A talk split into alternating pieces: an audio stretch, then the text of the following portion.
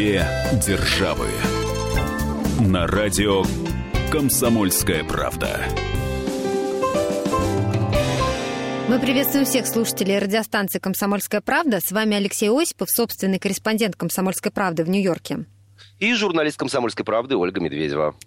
Прошла инаугурация президента США Дональда Трампа, и э, Барак Обама покинул уже, так сказать, и Белый дом, и свой пост. И сегодня мы хотели бы поговорить о том, что происходит вот а, с президентами, которые уходят с этой должности. Мы поговорим и, конечно же, об американских президентах, и вспомним а, судьбу русских президентов, которые э, которые занимали этот пост, и вот что с ними стало а, в дальнейшем. Как сам этот процесс ухода из Белого дома Обамы из себя выглядит? Вот что он себя представляет? Ну, э, если говорить о фактической стороне вопроса, собственно, уходе, то, конечно, уже за несколько недель пакуются коробки, вещи, ну и есть определенного рода традиция, после которой э, ушедший в отставку президент, покинувший свой пост в Белом доме, уже больше не появляется. А именно в день инаугурации, э, в этом году, равно как и последние лет 50, э, все это происходит в Америке 20 января каждого э, пятого года. И э, утром э, избранный президент вместе с супругой приезжают в Белый дом на чаепитие. Они встречаются с президентом, уходящим в отставку, и с уходящей также в отставку первой леди, после mm-hmm. чего вместе отправляются в Капитолий, здание Сената США, на одной из террас которого и происходит церемония принесения присяги э, новым президентом и вице-президентом США. И вот уже после присяги э, новый э, глава государства провожает, в данном случае Барака и Мишель Обаму, на вертолетную площадку, расположенную позади Капитолия. Э, Чита Обама уселась в вертолет и улетела на базу, военную базу Эндрюс, правительственную базу, на которой располагается и борт номер один американских ВВС, президентский лайнер, и на которой традиционно прибывают лайнеры зарубежных лидеров, Э, приезжающих в США с официальными э, или рабочими визитами. То есть, получается, После... это такая традиция проводов вот на эту вертолетную площадку? Это да, всегда это так традиция. происходит, да? Это происходит так всегда. Э, последние полвека. Раньше, конечно же, вертолетов не было. Но э, для СМИ это очень лакомый кусочек. Знаете почему? Потому что именно на этом отрезке пути э, хорошо видно операторам, соответственно, и телезрителям, во что одеты первые леди. И это потом очень активно обсуждается. Согласитесь, что на террасе Белого дома, даже если камера берет большой фокус, не разглядеть, что за пальто, что за шарф, что за шляпка и так далее. А вот тут, когда они э, совершают вот этот вот небольшой отрезок пешей прощальной прогулки к вертолету, видно все э, прекрасно. Так что э, за этим э, стоит всегда посмотреть. Ну, а если говорить уже о философской стороне вопроса, то э, президенты, уходящие в отставку, э, обращаю еще раз внимание, несмотря на то, что мы об этом говорили в одной из наших программ, в Америке не принято принято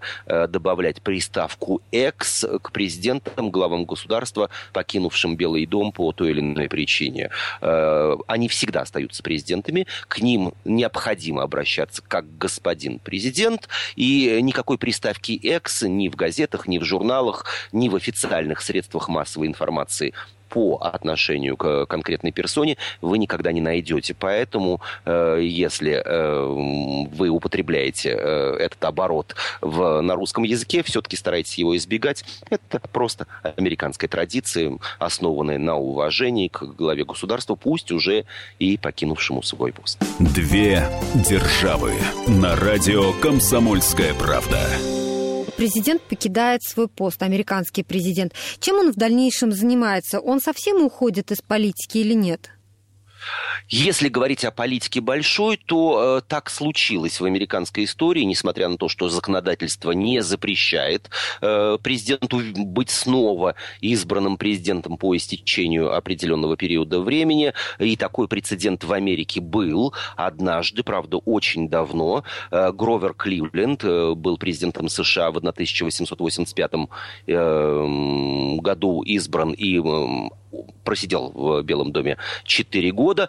Спустя некоторое время, а именно в 1893 году, он снова был избран президентом, и это единственный прецедент подобного рода в истории американской политики. Обычно президенты, уходящие в отставку, в большой политикой не занимаются, но они активно занимаются благотворительной, общественной и так далее, и так далее. Так что вариантов великое множество, и если говорить о Бараке Обаме,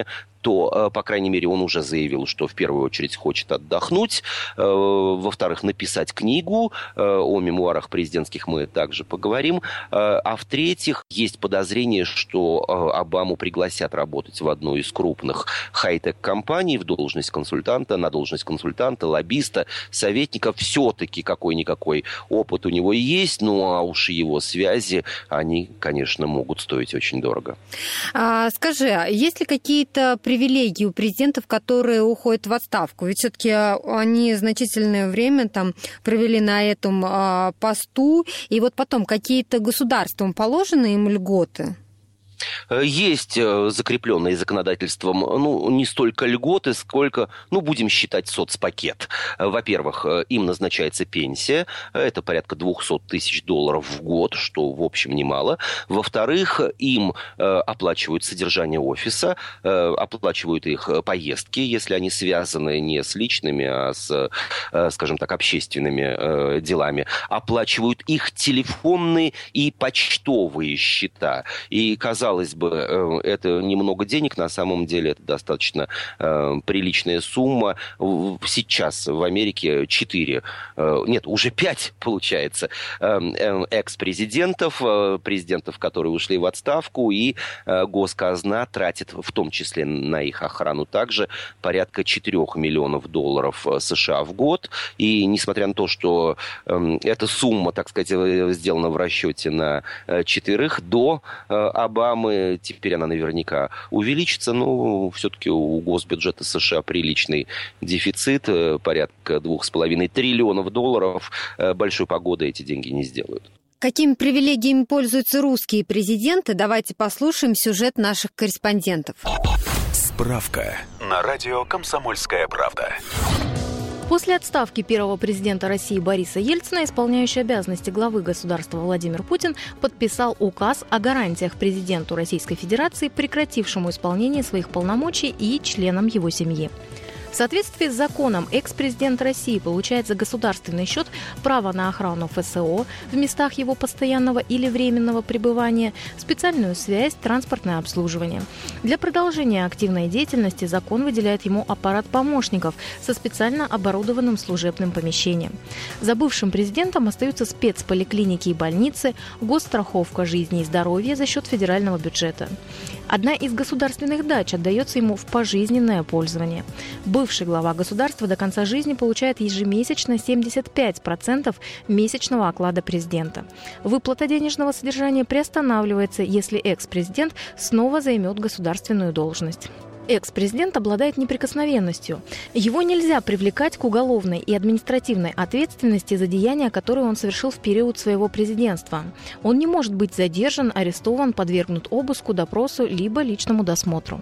При жизни экс-главы государства его жена и близкие родственники могут проживать на госдаче. Им предоставляется охрана, остается тоже медицинское обслуживание, которым они пользовались прежде. После его смерти членам семьи назначается ежемесячное пособие в сумме равной 6 десятикратному минимальному размеру пенсии по старости. Родные продолжают пользоваться служебным транспортом и правом на медобслуживание в течение пяти лет со дня смерти главы семьи.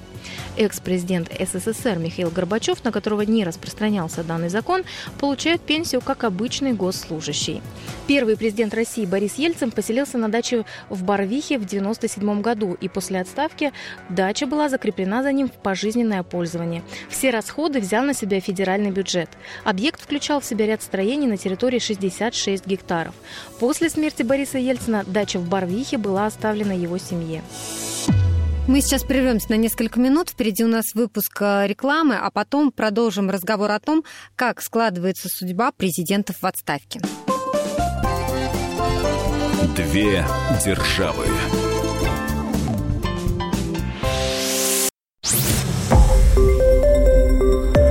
Радио «Комсомольская правда». Более сотни городов вещания и многомиллионная аудитория. Челябинск 95 и 3 FM. Эм. Керчь 103 и 6 FM. Красноярск 107 и 1 FM. Москва 97 и 2 FM. Слушаем всей страной.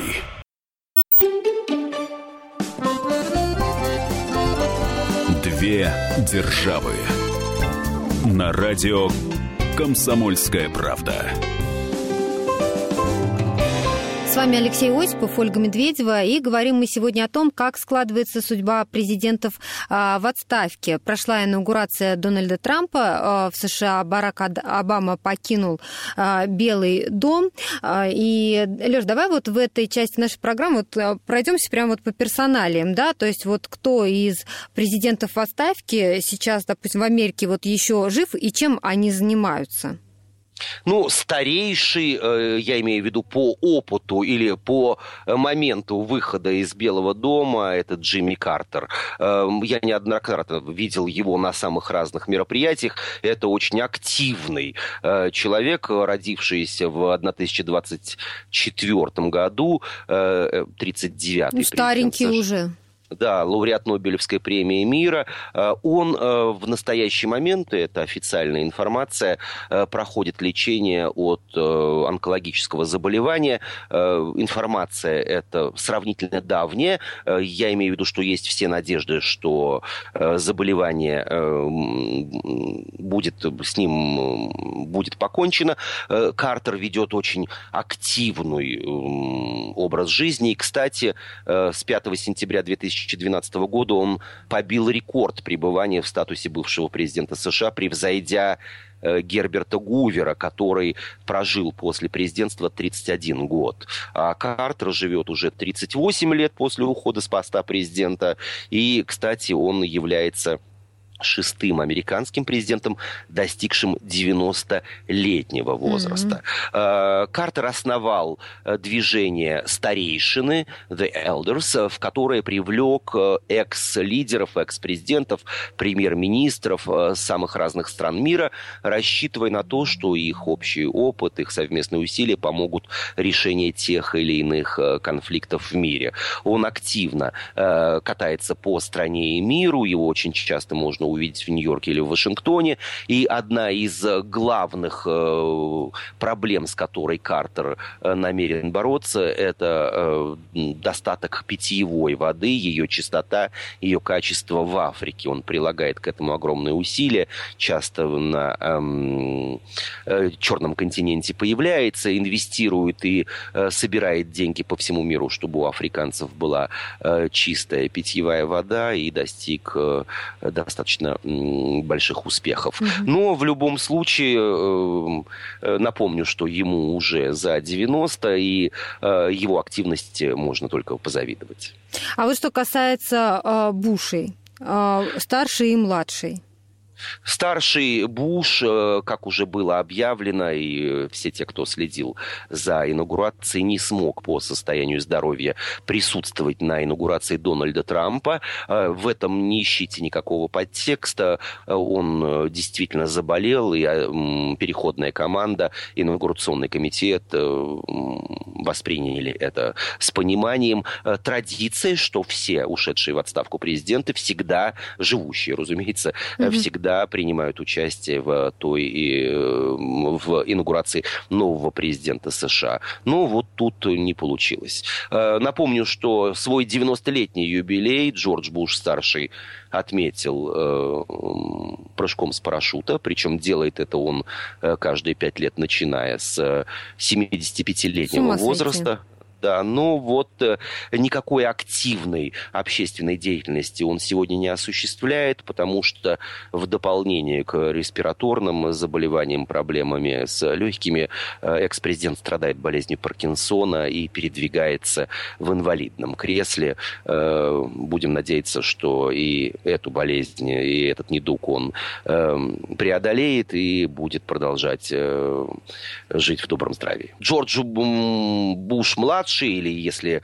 следовать традиции именования президентов, да и вообще высокопоставленных американцев полным именем, Джордж Уокер Буш продолжает активный образ жизни. Джордж Уокер Буш единственный американский живущий ныне президент, о деятельности, нынешней деятельности которого известно меньше всего. Он ведет сравнительно закрытый образ жизни, редко появляясь на самых разных мероприятиях, однако на инаугурацию Трампа в Вашингтон в этом году он приехал, повторюсь, э, что это традиция. Э, наверное, сказывается и э, своего рода усталость, сказывается и активное участие в предвыборной кампании брата Буша-младшего, который планировал также занять главное президентское кресло в, на территории Соединенных Штатов. Но вот 43-й президент США, напомню, что Буш-младший дважды занимал президентское кресло в 2001-2009 годах. В настоящее время, скажем так, ну, если не отстранился, то, по крайней мере, играет малозначительную роль в общественной жизни Америки. Две державы на радио «Комсомольская правда».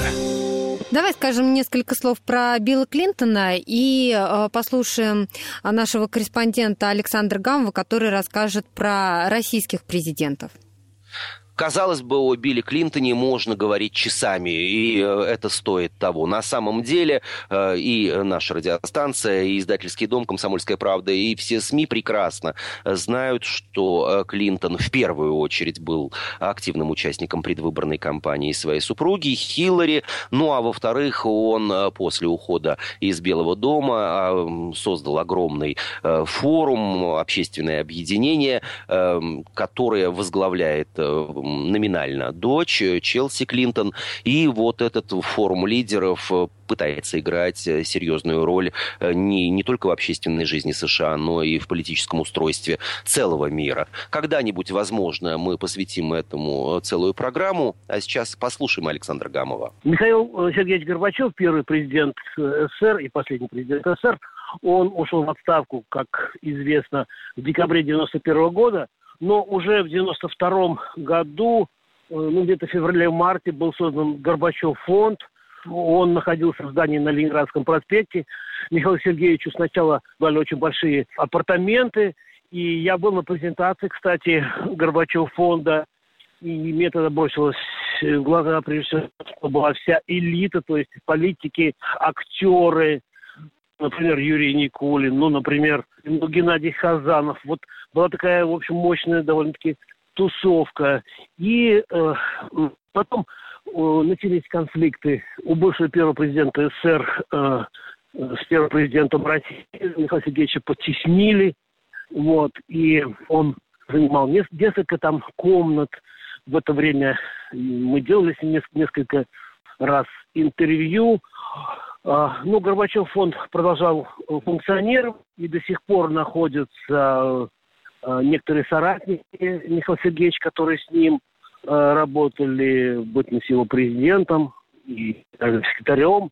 Ну, например, Карен Карагизьян, Владимир Поляков. Это люди, которые, собственно, его гвардия. Чем занимается Горбачев фонд? Ну, Михаил Сергеевич любил подчеркивать, что он сам зарабатывает себе на жизнь. Он ездит по миру, по крайней мере, очень много ездил, читал лекции.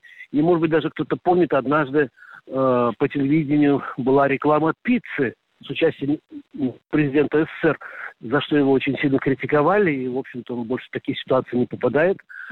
А, книги, лекции, интервью, Горбачев и его соратники, его окружение продолжают, в общем-то, заниматься этим. Касается отставного первого президента России Бориса Ельцина. Он не создавал никакого фонда, он жил в Барвихе, он участвовал в публичных мероприятиях, он продолжал давать интервью, хоть не так часто. С ним встречался Владимир Владимирович Путин. Были такие встречи и, за, и в Завидово. Не всегда они афишировались. Но, в принципе, вот э, Ельцин-центр в том виде, в каком он сейчас существует, тогда при жизни Ельцина его не было, но, в принципе, до самой своей смерти он, в общем-то, прибавил, конечно, но был, что называется, на ходу. Это был Александр Гамов, политический обозреватель «Комсомольской правды». Мы сейчас прервемся на несколько минут. Впереди у нас реклама, выпуск новостей, а потом продолжим наш разговор о том, как складывается судьба президентов в отставке. Две державы.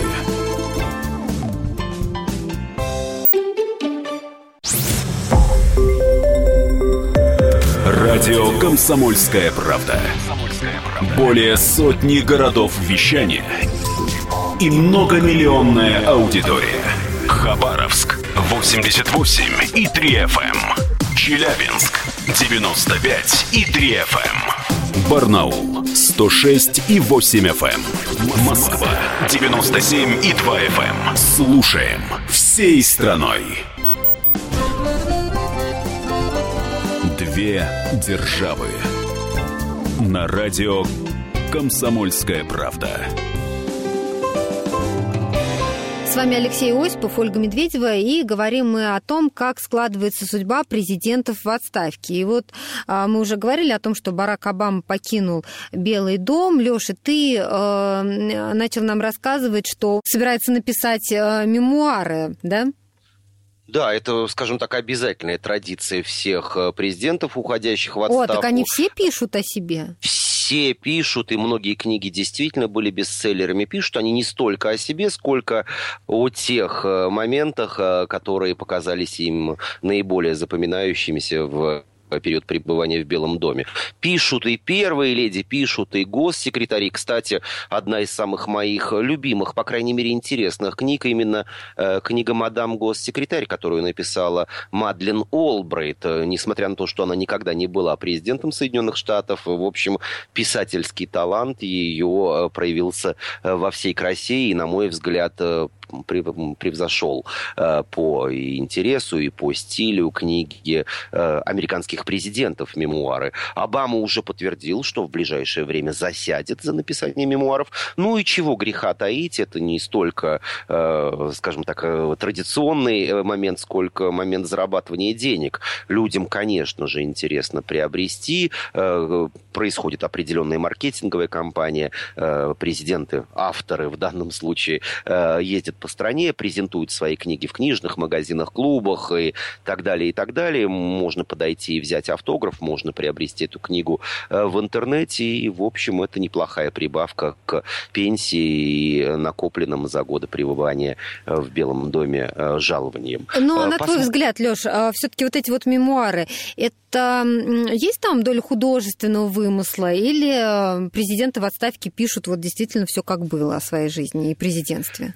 Ну, мемуаристика не предполагает вымысла как такового, это не художественное произведение, а, в общем, изложение событий, которые действительно происходили, ну, или, может быть, э, происходили, скажем так, могли бы произойти в жизни э, президента, его семьи, я не знаю, всего человечества. Все-таки Америка одна из ключевых держав на земном шаре, и от ее решений порой зависит жизни людей в самых разных странах мира. Но стоит отметить, и никто никогда этого не скрывал, что рукопись э, проходит цензурирование специальных ведомств, разведывательных, секретных и так далее на предмет того, чтобы автор по запарки, по забывчивости или по незнанию не смог бы каким-то образом слить ту или иную секретную информацию, выдать на гора имя э, специального агента, чьи, чьи координаты держатся в секрете. В общем, э, такая цензура существует, и не раз и не два авторы, ну, не столько жаловались, сколько признавали тот факт, что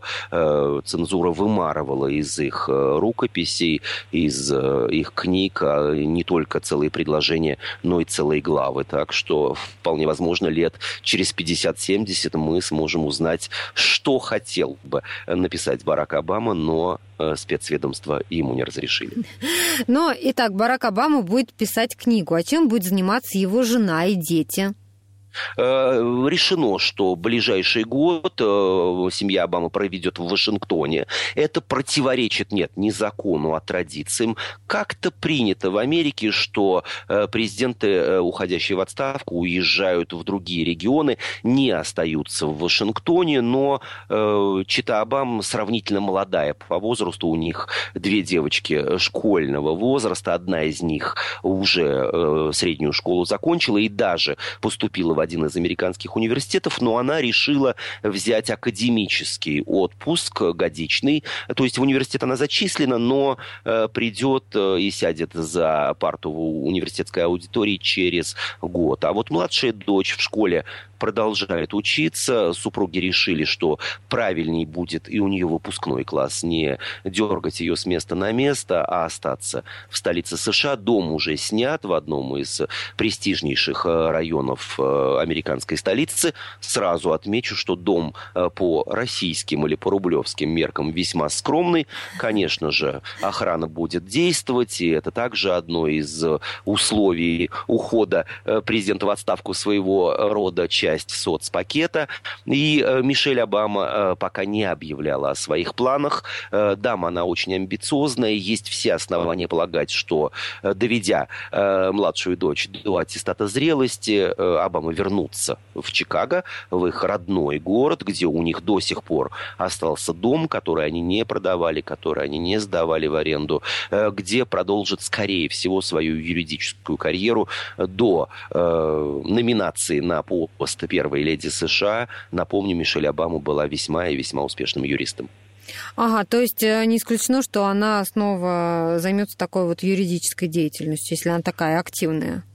Безусловно, тем более, опять же, связи и авторитет наработанные за период президентства супругу позволят ей решать многие вопросы, э, не только за большие деньги, но и с большим успехом, mm-hmm. несмотря на то, что Дональд Трамп уже объявил о том, что э, один из законопроектов, который он намеревается подписать в первые 100 дней своего президентства, это запрет госслужащим, уходящим в отставку или на пенсию, заниматься лоббистской деятельностью. Подпадет ли под этот законопроект и будет ли он вообще подписан, подписан Мишель Обама, пока неизвестно. Время покажет. Будем ждать первых ста дней президентства Трампа. Две державы на радио «Комсомольская правда».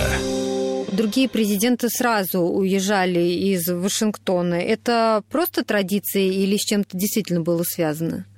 Это просто традиция, корни которой идут из дипломатического мира. Э, всем хорошо известна практика, когда посол иностранного государства в определенной стране э, заканчивает свою каденцию, то есть прекращается срок его полномочий, и он переводится либо послом в другую страну, либо э, отправляется в родной МИД, где продолжает свою работу, либо уходит на пенсию.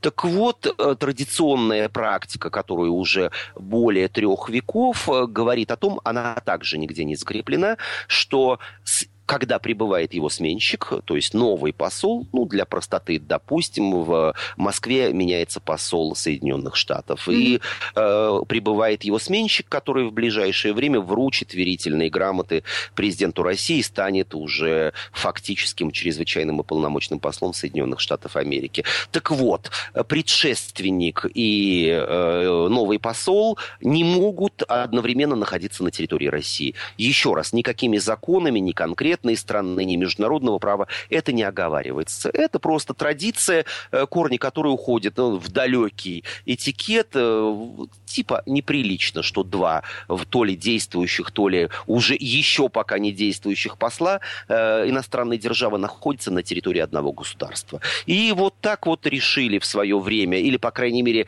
этой традиции следовали все американские президенты, не создавая, ну, скажем так, этических проблем своему преемнику. Один э, президент заезжает в Белый дом, второй его предыдущий покидает, но он покидает не только э, резиденцию президента Соединенных Штатов, но и столицу Америки. В случае с Обамой это не произошло, никто вроде бы на это не обижается, но с другой стороны есть подозрение, что это ну, создаст определенного рода дополнительные проблемы жителям э, Вашингтона. Да, и почему что... ты так считаешь? Потому что охрана, кортежи, все это создает проблемы и с президентом, который ежедневно отправляется с работы на работу, а тут еще и экс-президент, которому также положена охрана, то ли пробки, то ли еще что-то, то ли дополнительные секьюрити на улицах. Все это наверняка будет создавать дискомфорт горожанам, но ничего не попишешь. Решение принято. Угу. Но это как-то обсуждается в местных СМИ вот сейчас, или пока шума по этому поводу не поднимают? Пока шума по этому поводу не поднимали, но Обаме уже поставили в упрек, что традицию он эту нарушает. С одной стороны, часть людей понимает, что все это вызвано исключительно семейными обстоятельствами. Жалко девочку-выпускницу э, средней школы. Ну да, чего же ей бросать, один год там остался, да? Ты говоришь, год остался ей учиться? Да даже меньше года. Учебный год закончится в конце мая. Ага. Осталось несколько месяцев. Поэтому все решили потерпеть и, по крайней мере, никаких акций протеста на эту, по этому поводу э, пока не возникало. Мы сейчас прервемся на несколько минут. Впереди у нас выпуск рекламы. Напомню, говорим мы сегодня о том, как складывается судьба президентов в отставке. С вами Алексей Осипов, Ольга Медведева. Никуда не переключайтесь. Справка на радио «Комсомольская правда». Первая инаугурация президента США прошла в 1789 году, но не в Вашингтоне у Белого дома, а в Федерал-холле в Нью-Йорке. Инаугурация президентов США не всегда проходила по заранее запланированному сценарию. Некоторые курьезы становились со временем традицией. В 1806 году к Томасу Джефферсону после официальных мероприятий присоединились моряки и военный оркестр. После этого события каждую инаугурацию стали завершать военным парадом. Основоположником торжественных балов стал Джордж Вашингтон. После инаугурационной речи он станцевал минуэт, и с 1809 года было решено устраивать после официальной церемонии торжественный бал. Однако в 1914 году президент Вудро Вильсон отказался давать бал, сославшись на то, что танцы нарушают торжественность момента. Франклин Рузвельт в 1933 году во время бала предпочел работать в овальном кабинете. Следующие торжественные балы были вовсе отменены сначала из-за Великой депрессии, а затем из-за Второй мировой войны. Самыми большими любителями танцев оказались Билл Клинтон и Барак Обама. Клинтон посетил после инаугурации 14 баллов, а Обама — 10. Некоторые президенты отличились тем, что пробирались на инаугурацию крайне оригинальным способом. В 1829 году Эндрю Джексон влез в Капитолий через окно. Так как другого выхода вовремя прибыть на торжественную церемонию у главы государства не было. Двадцатитысячная толпа перегородила путь избранному президенту. Кстати, тогда же радостные демонстранты съели за считанные секунды весь фуршет и перебили окна в Белом доме. После этого было принято решение приставить охрану президенту, но особые меры безопасности были введены только при Билли Клинтоне. Принесение присяги также не проходило без курьезов. В 2009 году судья Джон Робертс, который принимал присягу Барака Обамы, заметив ошибку в речи президента, попросил его повторить текст присяги еще раз. Парадоксально, но спустя 4 года эта история повторилась снова. Самой короткой официальной речью президента США стала речь Джорджа Вашингтона, всего 135 слов, а самой длинной — Уильяма Гаррисона. Она длилась почти два часа. Еще одной отличительной особенностью инаугурации американских президентов стала холодная и подчас плохая погода. Уильям Гаррисон после произнесения самой длинной речи простудился и умер от воспаления легких. Кроме того, в начале 20 века сложилась такая традиция, когда действующий глава государства оставлял записку своему преемнику в верхнем ящике стола в овальном кабинете. Хотя ранее сдавшие свой пост президенты сопровождали вступивших в должность коллег от Капитолийского холма до Белого дома и даже устраивали там приемы в честь нового главы государства. Две державы.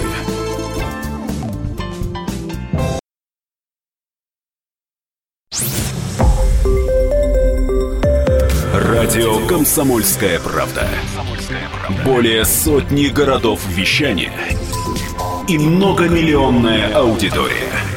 Хабаровск 88 и 3 FM. Тюмень 99 и 6 FM. Кемерово 89 и 8 FM. Эм. Москва 97 и 2 FM. Эм. Слушаем всей страной. Две державы. На радио Комсомольская правда. С вами Алексей Осипов, Ольга Медведева, и говорим мы сегодня о том, как складывается судьба президентов в отставке. Леш, ну и, конечно, хотелось бы поговорить э, о первых леди, как складывается их жизнь, потому что они чаще всего тоже на виду, и понятно, что как бы в первую очередь всех интересует, чем будет заниматься президент, который ушел с своего поста, но первые леди интересны не менее. А вот у тех президентов Америки, которые Э, уходили в отставку, жены в основном э, чем занимались? Благотворительностью или вообще уходили в домашние дела, нигде не работали?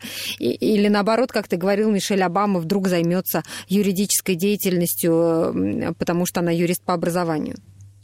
Все зависит от возраста. Не забывайте, что последние несколько президентов, ну, за исключением, пожалуй, э, Клинтона и Обамы, были людьми, э, мягко говоря, пенсионного возраста. Соответственно, такого же возраста были их супруги. Так что, по большей части, они, если и посвящают себя общественной деятельности, то уже в минимальном объеме. Э, и стоит отметить еще одну своеобразную привилегию, которой в Америке уже более 70 лет, это президентские библиотеки.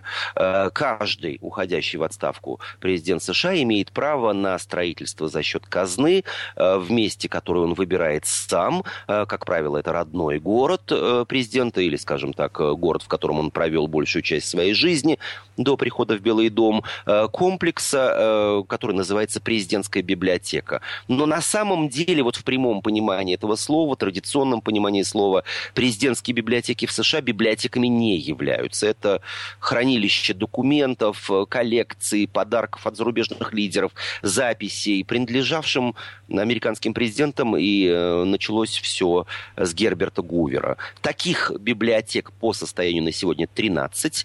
14 э, Обамы еще не построена. Обама уже сказал, что хотел бы видеть ее не на родных Гавайях, а в Чикаго, в штате Иллинойс, где он э, прожил большую часть своей времени, где он начал э, своей жизни, где он начал политическую карьеру. И вот эти президентские библиотеки по аналогии, кстати, с центром Ельцина в Екатеринбурге mm-hmm. э, успешно функционируют, и я бы обратил еще э, одно внимание, что они весьма интерактивны, если говорить об интернете. Ну, во-первых, там можно приобрести, это не реклама, э, так что не пытайтесь меня в этом обвинить, э, всевозможную сувенирную продукцию, стоит это совсем недорогих денег, но самое главное, и мне это нравится, и этим я несколько раз воспользовался, связавшись со специальным отделом посредством интернет-сайта библиотеки, можно получить э, автограф э, живущего президента США или первой леди, потому что на сайтах президентских библиотек и расположены еще и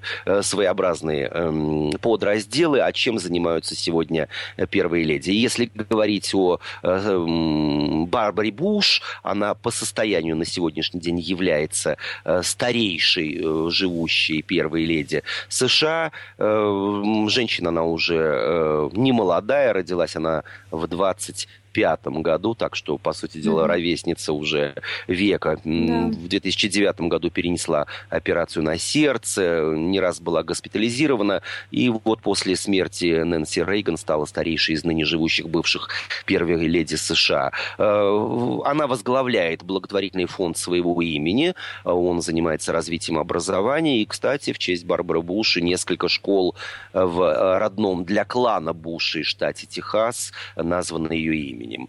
Э, Ее как же это сказать, э, товарка, но это будет, наверное, не самое э, правильное слово по отношению к первым леди. Э, Розалин Картер, супруга президента США Джимми Картера, также человек уже глубоко, глубоко пожилой, но она в далеком для нас, по крайней мере, в 87 году основала институт попечительства, который сосредоточен на заботе о людях с с ограничениями, инвалидностями, хроническими заболеваниями, людьми, которые достигли преклонного возраста. Этот институт очень успешно работает в самых разных штатах США, так что благотворительность, что называется, на лицо. А вот Лора или, как многие называют ее, Лаура, отмечу сразу, что в английском языке и во многих других языках мира, и ее э, произношение ее имени допустимо и как Лора, и как Лаура. Она написала книгу э, по жизни, по мотивам жизни Лоры Буш, э, писательница Кертис Ситенфилд также написала очень э, хорошо продаваемую книгу «American Wife», «Американская жена». И э, э, Лора Буш является организатором Техасского книжного фестиваля. Напомню, Техас э, – это вотчина клана Буша. И вот 43-я первая леди США э, в самом сердце Америки организовала вот такое э, мероприятие. Две державы на радио «Комсомольская правда». Хиллари Клинтон, потому что ее-то имя как раз сейчас у всех на слуху тоже ну, было бы странным посвящать э, э, какое-то количество, значительное количество времени Хиллари Клинтон. О ней, э, конечно же, все хорошо известно. Пока да. ее будущее непонятно.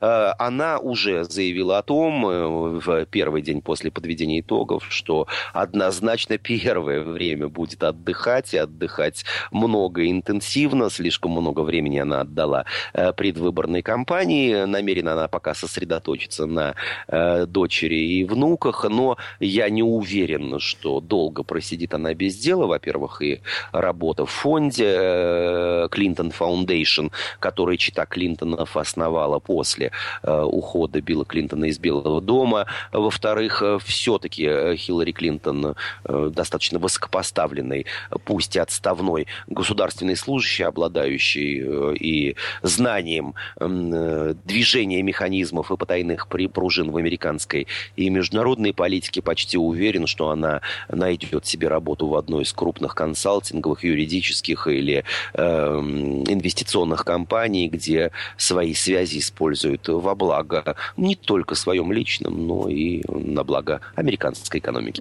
О российских первых леди наши корреспонденты подготовили сюжет. Давайте его послушаем. Справка на радио «Комсомольская правда». Жен всех глав государств принято называть первыми леди на западный манер. Впервые этот термин прозвучал в 1849 году. Тогда президент Закари Тейлор назвал так жену четвертого президента Джеймса Мэдисона, Долли Мэдисон, на ее похоронах. Однако первой женщиной, которую стали называть первой леди, стала Хэрриет Лейн, племянница 15-го президента США Джеймса Бьюкеннона – Бьюкеннон был единственным холостым президентом США, и роль хозяйки в Белом доме играла его племянница. Но всеобщее признание данное понятие получило в 1877 году. Тогда Мэри Эймс в своем газетном репортаже об инаугурации президента Рутфорда Хейза использовала термин «первая леди» для обозначения его жены Люси Уэбб Хейз, крайне популярной в США женщины. Получается, изначально первой леди называли только жену президента США. Однако потом термин перешел в другие страны и языки. Хотя в СССР, например, такого понятия не было. Супруги руководителей тогда вообще редко сопровождали своих мужей. По-настоящему исполнять обязанности первой леди Советского Союза стала жена первого и последнего президента СССР Раиса Горбачева. Потом Россия, да и весь мир узнали Наину Ельцину, Светлану Медведеву и Людмилу Путину. Но мы ждем возвращения Елены Ченковой, корреспондента Международного отдела политики а, «Комсомольская правда». Она должна вернуться из США с инаугурации Дональда Трампа. А, будет большая программа на радио «Комсомольская правда», где Лена расскажет а, подробно о том, как проходило это все, как очевидец этих событий нам все расскажет. Ну а мы, Алексей Осипов, Ольга Медведева, говорили сегодня о том, как складывается судьба президентов в отставке. Весь архив наших программ вы найдете на сайте fm.kp.ru. Услышимся через неделю. Две державы.